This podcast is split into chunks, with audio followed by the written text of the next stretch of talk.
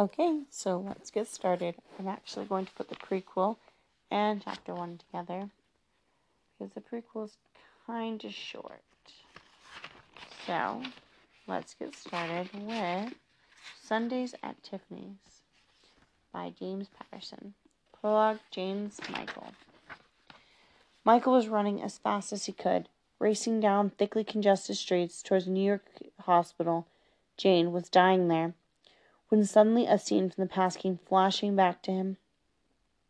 A dizzying rush of overpowering memories that nearly knocked him out of his sneakers. He remembered sitting with Jane in the Astoria court at the St. Regis Hotel and the two of them, under circumstances too improbable to imagine. He remembered everything perfectly Jane's hot fudge and a coffee ice cream sundae, what they had talked about as if it had happened yesterday all of it almost impossible to believe. No, definitely impossible to believe. It was just like every other unfathomable mystery in life. Michael couldn't help thinking as he ran harder and faster. Like Jane dying on him now, after everything they had been through, to be together. Part 1 Once Upon a Time in New York. Chapter 1 Every detail of those Sunday afternoons is locked in my memory. But instead of explaining me and Michael right off, I'll start with the world's best, most luscious, and, and possibly most sinful ice cream sundae as served at the St. Regis Hotel in New York City. It was always the same two fist sized scoops of coffee ice cream swirled with swirled with a river of hot fudge sauce the kind that gets thicker, gooier, and chewy when it hits the ice cream. On top of that, real whipped cream.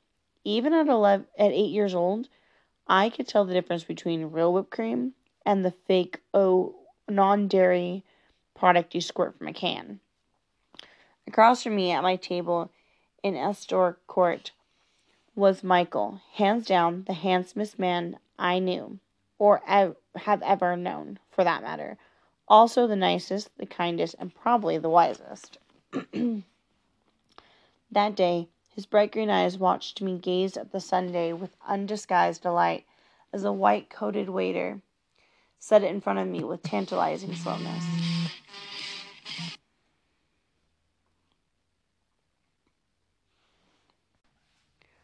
For Michael, a clear glass bowl with melon balls and lemon sherbet his ability to deny himself the pleasure of a sundae was something my child's brain couldn't wrap itself around. Thanks so much, Michael said, adding extreme politeness to his list of enviable qualities. To which the waiter said not a word. Astor Court was the place to go for a fancy dessert at the St. Regis Hotel. That afternoon, it was filled with important looking people having important looking conversations. In the background, two symphony worthy violinists fiddled away as if they were as if this were Lincoln Center. Okay, Michael said. Time to play the Jane and Michael game. I caught my hands together, my eyes lighting up. Here's how it worked. One of us pointed to a table, and the other had to make up stuff about the people sitting there. The loser paid for dessert. Go, he said, pointing. I looked at the three teenage girls dressed in nearly identical pale yellow linen dresses. Without hesitation, I said, Debutantes, first season, just graduated from high school, maybe in Connecticut, possibly, probably Greenwich. Michael tilted his head back and laughed.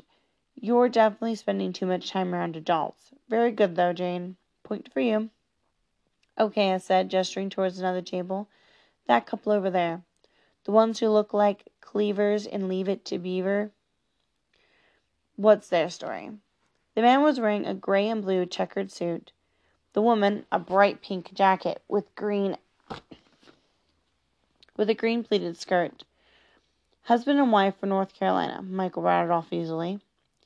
Wealthy, own a chain of tobacco shops. He he's here on business. She came to do some shopping. Now he's telling her that he wants a divorce.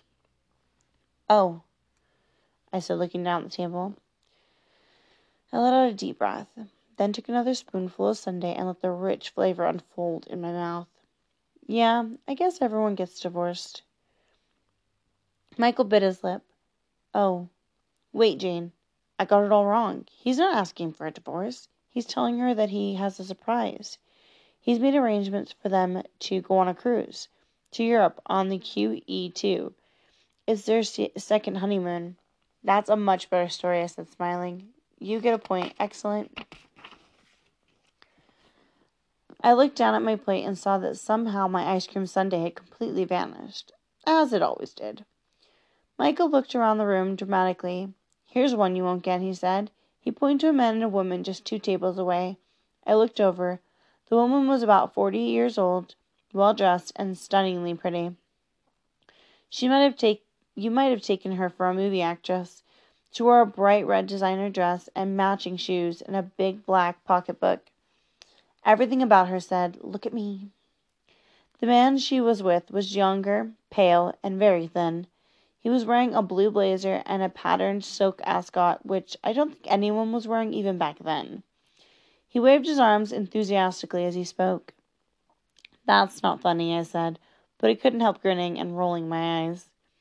Because, of course, the couple was my mother, Vivienne Margaux, and the famous Broadway producer, and the year's that year's celebrity hairdresser, Jason. Jason the hot house flower, who didn't have time for a last name. I looked around at them again. One thing was for sure. My mother was beautiful enough to be an actress herself. Once, when I asked her why she hadn't become one, she said, Honey, I don't want to ride the train. I want to drive the train.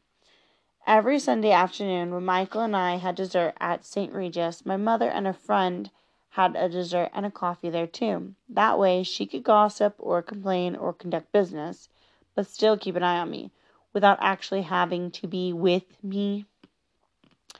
After that sun after that ah after the St. Regis, we would cap off our Sundays at Tiffany's.